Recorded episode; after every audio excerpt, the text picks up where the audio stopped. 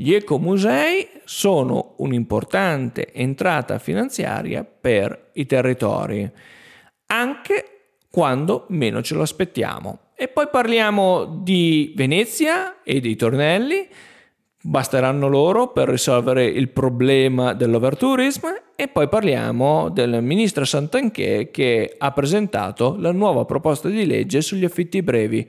Vuoi vedere che New York, la sentenza contro Airbnb di cui abbiamo parlato poco tempo fa, ha effetti anche in Italia?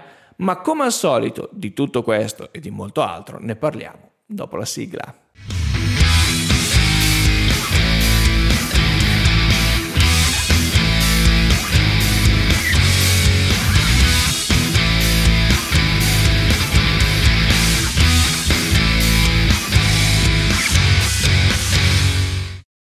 Bentornati in Land Explorer, il video podcast che parla di cultura, turismo, digitale e impresa mettendo al centro il territorio. Io sono Samuel Piana e vi do il mio personalissimo benvenuto in questa nuova puntata di lunedì 18 settembre 2023. Abbiamo parlato di ecomusei e quindi subito ci addentriamo nel primo tema. Boom di visitatori per l'ecomuseo. La bellezza di del 66% in più di entrate finanziarie nel giro di tre mesi. Ma per spiegarvelo ancora meglio, spostiamoci sul mio desktop, quindi sulla mia scrivania del mio computer e leggiamo assieme l'articolo. Ed eccoci qua, ovviamente siamo sulla uh, Nuova Sardegna, mercoledì 6 settembre 2023, come vedete, Alghero, boom di visitatori con un incremento del fatturato del 66% rispetto al periodo pre-Covid, l'Ecomuseo del Parco del Porto Conte conferma il trend piuttosto positivo degli ultimi anni, premiata e apprezzata la formula del biglietto unico. Allora, primo tema, si crea un biglietto unico per tutte le varie eh, emergenze culturali ed ambientali. Qui attenzione, l'ecomuseo si appoggia al parco di Porto Conte, un, port, un parco eh, ambientale, ok? Quindi cominciamo a mettere in campo questo. I siti sono Casa Gioiosa, il Mare, Museo Antonien de Saint-Exupéry, MAPS, eh, il Museo Ambientale e Storico di Puntegiglio, l'Osi Faunistica, le Prigionette, la Villa Romana di Sant'Imbegna e ovviamente se ci sono delle particolari presentazioni, delle particolari mostre, ovviamente a seconda delle stagioni o dei particolari itinerari, ecco che verranno chiesti al biglietto unico delle piccoli sovrapprezzi. Ma torniamo al risultato. Il direttore del parco, Marino Marianelli, e il presidente Raimondo Tilloca fanno notare che la scelta, introdotta nella stagione 2022, sì perché Qui è il bello. Nel momento della ripartenza il parco e l'ecomuseo si fanno trovare pronti ed ecco che eh, grazie all'effetto rimbalzo di cui abbiamo parlato, no? alla uscita da questa pandemia e quindi alla ricerca eh, del benessere e della boccata d'aria dopo mesi di, rin- eh, di chiusura, ci troviamo a dei risultati molto interessanti perché attraverso la forte semplificazione offerta, un biglietto unico ad integrazione di tutte le, eh, le, offerte e l'utilizzo di una piattaforma digitale e di un'app dedicata per la gestione delle prenotazioni e delle vendite si sta rivelando sempre più adeguata e ricca di risultati soddisfacenti. Come detto, non più quindi biglietto per ogni singolo sito del parco come avveniva invece in passato, ma un'offerta unica con un solo biglietto. Ovviamente qui e torniamo in presa diretta, il discorso è molto interessante. Perché? Perché in un'area ben definita, attraverso appunto un parco e un eh, ecomuseo, si decide che il turista è una persona non solo ben voluta, ma è una persona a cui si vuole dedicare del tempo, delle passioni e quindi bisogna dedicare anche dei servizi, ovviamente, ma questi servizi devono essere pagati, devono essere pagati direttamente. Una cosa così potrebbe essere molto intelligente pensarla anche sul lago d'Orta, eh, in aree dove l'overtourism incomincia a farsi sentire in maniera anche preponderante. Se ne sono pensate tante in questi anni, ne abbiamo sentite anche tante, ma ancora non abbiamo mai provato a pensare in quanto ad esempio il lago d'Orta è già permeato dalla bellezza di 18 strutture ecomuseali, eh, quindi 18 musei o uh, raccolte museali che fanno parte di un ecomuseo, del perché non si possa pensare a questo punto ad una soluzione che permetta appunto a chi vuole visitare eh, tutte le realtà creando un piccolo profitto eh, per eh, chi gestisce realmente le, le realtà che possono essere le varie associazioni o ancora meglio l'opportunità di avere eh, del personale dedicato per ogni ehm, per ogni realtà museale pagata attraverso eh, gli eh, effetti turistici, visto che tra l'altro notizie ancora non confermate, ma arriveranno ben presto i dati ufficiali anche dalle varie province di Novara e del VCO, abbiamo avuto una buona annata e quindi eh, si parla di circa un 10-15% in più di, di presenze eh, turistiche, sono tornati gli americani, sono tornati dopo un po', un po', di tempo gli inglesi e allora perché non pensarlo? Perché sempre aspettare la progettazione che va fatta, eh, ovviamente la progettazione eh, e la modalità con cui si va a vedere il futuro ma certo rimane un po', eh, potremmo dire, l'amaro in bocca di non trasformare eh, gra- le, le, presenze che abbiamo su questo territorio in un'opportunità in più magari eh, da affiancare ad altre forme di eh, fundraising. Ma adesso dobbiamo andare a parlare della novi- nuova proposta di legge della ministra Santanché. Per fare questo, ancora una volta ci trasferiamo sul uh, desktop e andiamo a leggere un pochino la notizia da Il Sole 24 Ore. Ed eccoci qua, ingrandiamo un pochino, così lo si vede anche un pochino più uh, be- meglio il eh, la grandezza del, del, del, nostro articolo, quindi è possibile leggerlo anche in, in video, ovviamente per chi è in podcast tranquilli ve lo leggo io senza problemi. L'Italia, il nuovo regolamento sugli affitti brevi.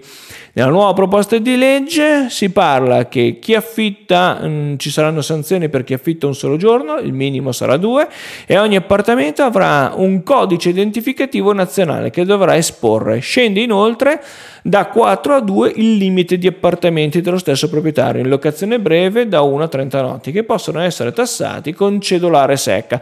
Questo mm, è importante e ve lo dico subito perché è importante. Eh, uno eh, è ovviamente la questione eh, Airbnb causa legale contro New York, risultato New York vince, Airbnb si trova con un business eh, seriamente in eh, pericolo ma è altrettanto interessante eh, la parte dove si parla, la nuova proposta cambia già a partire dalle finalità.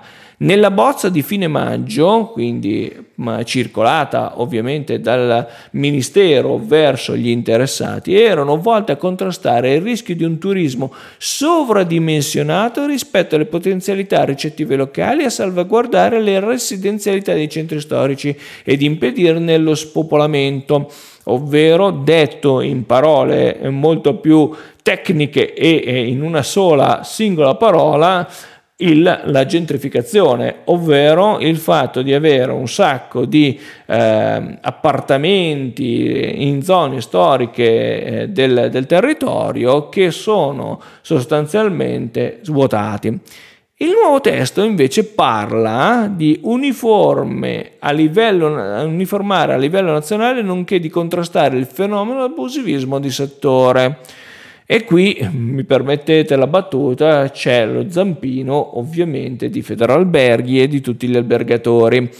Infatti, prima di tutto c'è l'innalzamento delle sanzioni fino a 5.000 euro per chi affitterà una casa per una sola notte. Nel nuovo testo il legislatore afferma l'obbligatorietà del codice eh, nazionale che sostituisce quello regionale che c'era già in vigore e che si prevede di centralizzare la raccolta delle informazioni già iniziata già nel 2019 anche se rimangono le regioni i soggetti che dovranno concedere i codici identificativi nazionali mentre saranno i comuni a dover controllare l'applicazione. E qui si torna a un problema che conosciamo da molto tempo, ovvero chi fa il controllo realmente dovrebbe farlo il comune? Con quali risorse? Con quale personale? Su questo tema rimane sempre il buco, un po' come controllare l'abusivismo delle guide turistiche eh, è nato eh, male questo concetto e continua a perpetrarsi. Tornando alle sanzioni, si prevede da 500 a 5.000 euro l'immediata rimozione dell'annuncio per chi non esibisce il CIN addirittura sul portone d'entrata.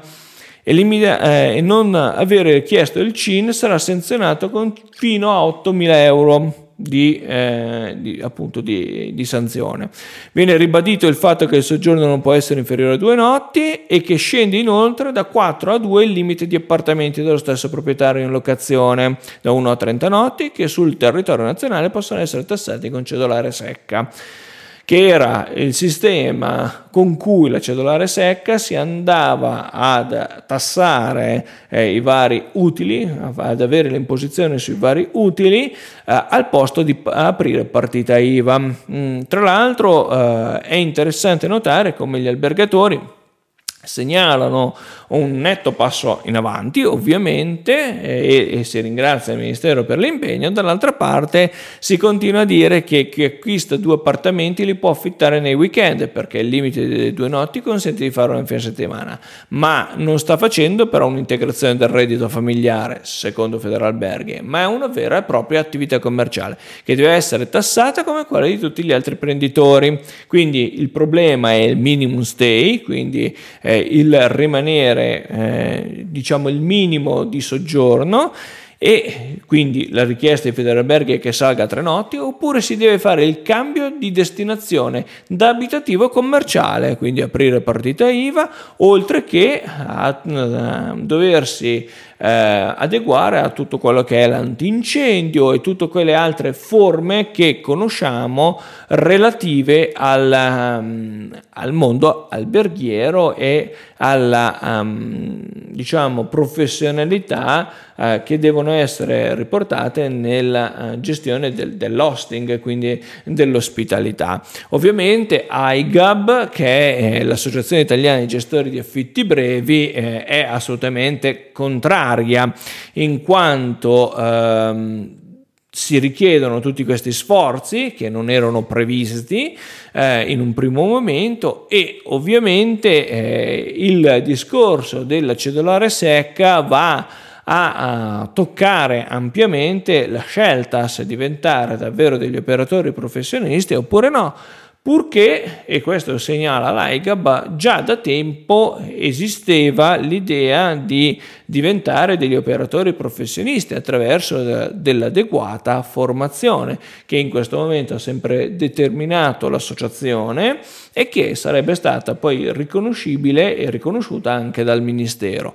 Vedremo che cosa succederà, di sicuro c'è un problema e c'è il problema che ancora una volta rimane così poco eh, messo in chiaro ed è la questione sempre dei centri eh, storici che se è vero in Italia sono meno dipendenti, i dati li trovate tranquillamente scritti nel, nell'articolo del Sole 24 ore, dall'altra parte però ecco mi preme sottolineare il fatto che è vero, ma dobbiamo pre- preservare la situazione, permettere ai, eh, a chi vive in grandi città di vivere anche al centro storico, ma è, è, c'è anche un ragionamento più a 360 gradi, ovvero se il centro storico ormai da tempo vive di affitti brevi, allora vuol dire che il centro storico non ha più un'anima e quell'anima non la si costruisce di certo eh, tassando sostanzialmente o imponendo nuovi obblighi a chi per, in questo momento sta comunque mantenendo eh, e cercando di non far degradare troppo questi centri storici abbandonati. Su questo però ancora facciamo fatica a ragionare. Terzo tema è Venezia. Ed eccoci qui, Venezia, Venezia che eh, finalmente prende il via la famosa eh, idea degli, dei tornelli. Eh, è stata bloccata l'iniziativa a causa del Covid, poi ci sono state un po' di rinvii, ma finalmente pare che nel 2024 prenderanno eh, piede i tornelli per fare in modo che non ci sia un overtourism sulla destinazione. In particolare si vuole raggiungere il fatto che non ci siano più di 40.000 accessi al giorno. Questo è uh, un discorso assai eh, pra- eh, difficile da uh, praticare, ovvero possiamo comprendere che i tornelli rimangano chiusi per tutta una serie di eh, persone che vogliono visitare la città, non, eh, oppure questi tornelli devono essere apribili, varchi, per chi è già eh, un residente senza dover pagare ovviamente per entrare e questo eh, lo chiarisce bene anche l'articolo che vi metto in descrizione di Quality Travel ma eh, il concetto qual è alla base? Basterà davvero questa idea dei tornelli, dell'app eh, e della gestione anche degli accordi con gli aeroporti piuttosto che con le navi a bloccare i flussi continui? Noi crediamo di no, come Land Explorer noi crediamo di no, che debba essere fatto qualche cosa sicuro, che debba essere però ripensato anche questo tema credo sia necessario. Ma per meglio capire questa situazione direi di trasferirci un attimo di nuovo a leggere l'articolo direttamente e poi ragionarci. Ed eccoci qua ancora una volta, ritorno all'attualità, Venezia. Quanto costerà entrare a Venezia? Dai 3 fino ai 10 euro. Nella fase di sperimentazione sarà 5. Ci saranno dei bollini, la giornata con meno afflussi sarà un bollino verde, le giornate peggiori avranno il bollino nero, un po' come per partire per le vacanze. I tornelli saranno attivi in un primo momento di sperimentazione per le categorie, quindi si proverà prima con i dipendenti pubblici di Venezia, eccetera e poi si ragionerà. Quello che è interessante, il fatto è questo, sarà inizialmente 5 euro il pagamento, si potrà fare in anticipo con carte di credito, PayPal, bonifico, l'importo può essere anche pagato sul posto, in futuro varierà a seconda del giorno di ingresso. Ci sarà anche l'app dedicata eh, e eh, nonché pagare un contributo ingresso che varierà per finanziare il turismo. Sperimentazione viene slittata al 2024, nonostante le proteste dei veneziani che hanno manifestato in più occasioni motivi che, per cui vedono l'operazione solo un modo per far cassa o per un monitoraggio dei flussi in città. Certo, eh, ovvio per un residente di Venezia sapere quante volte entro ed esco da Venezia eh, può non essere interessante, ma è chiaro che dall'altra parte l'intento di arrivare a 40.000 persone, che è il massimo degli ingressi giornalieri consentiti, dovrebbe scorporare in realtà queste situazioni. E poi però c'è una falla fin da subito teorica su questo tema. Le grandi navi, che non fanno più sbarcare, ma che entrano in laguna. A loro sarà da pagare? Loro dovranno pagare questa entrata in Venezia? Se sì, come? Beh, eh, il sindaco Brugnaro sicuramente eh, ha detto che eh, è chiaro che si faranno degli accordi sia sul mondo croceristico sia eh, nel mondo eh, del, degli aeroporti. Però di certo eh, saranno ben disposti le crociere, il mondo croceristico e il mondo aeroportuale e quindi vettori aerei ad aumentare il prezzo, con, inglobando quindi questa in, nuova imposizione?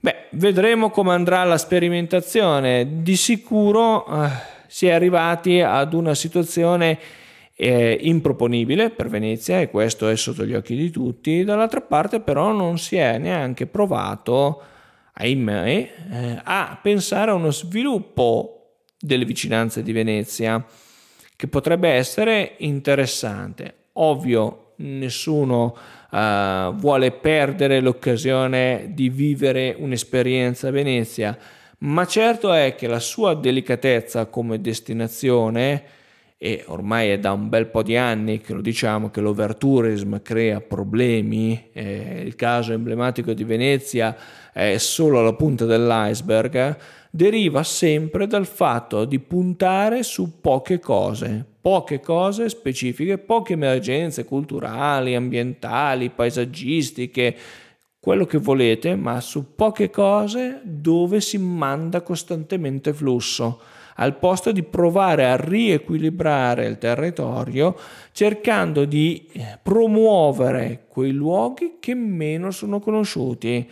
È qui che grandi altre destinazioni come la Nuova Zelanda eh, oppure eh, la eh, stessa destinazione Australia stanno avendo grandi risultati, mentre la nostra cara vecchia Europa continua a presentare vecchi cliché.